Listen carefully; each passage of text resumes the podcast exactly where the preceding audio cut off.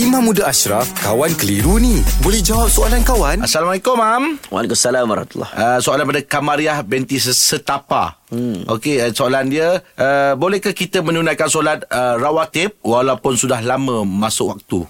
Okey, diharuskan untuk dia solat sunat rawatib. Solat sunat rawatib ni solat qabliyah dan ba'diyah. Okey. Okey, biasanya orang akan buat, biasanya lah. Mm-mm. Orang akan buat bila mana lepas-lepas azan orang buat. Betul. Mm-mm. Betul tak? Mm-mm. Ha, tapi kali ni dia dah azan, dah azan lebih kurang kalau dalam kata kita 20 minit dah kan. Mm-mm. Dia nak buat qabliyah dulu. Boleh ataupun tidak? Boleh. Tak menjadi kesalahan. Okey. Saya bagi contoh, contoh lah masjid ada ceramah. Ceramah lepas maghrib. Ceramah, ceramah, ceramah, ceramah, ceramah sampai 9 lebih. Mm-mm. Lepas tu bila orang bangun orang nak sembahyang isyak terus. Mm-hmm. Ada orang kata kita pun nak relax lah. Kita nak sembahyang qabliyah dulu boleh? Mm-hmm. Boleh, diharuskan, dibolehkan. Okey. Terima kasih, Mam. Boleh. Alhamdulillah. Selesai satu kekeliruan. Anda pun mesti ada soalan kan? Hantarkan sebarang persoalan dan kekeliruan anda ke Sina.my sekarang. Kawan Tanya Ustaz Jawab dibawakan oleh Telekong Siti Khadijah. Berbelanja 12 jam tanpa henti di jualan mega sedekat Siti Khadijah pada 6 April di Putrajaya Marriott Hotel. Nikmati penjimatan sehingga 60%. Layari dahsedekat.com untuk maklumat lanjut.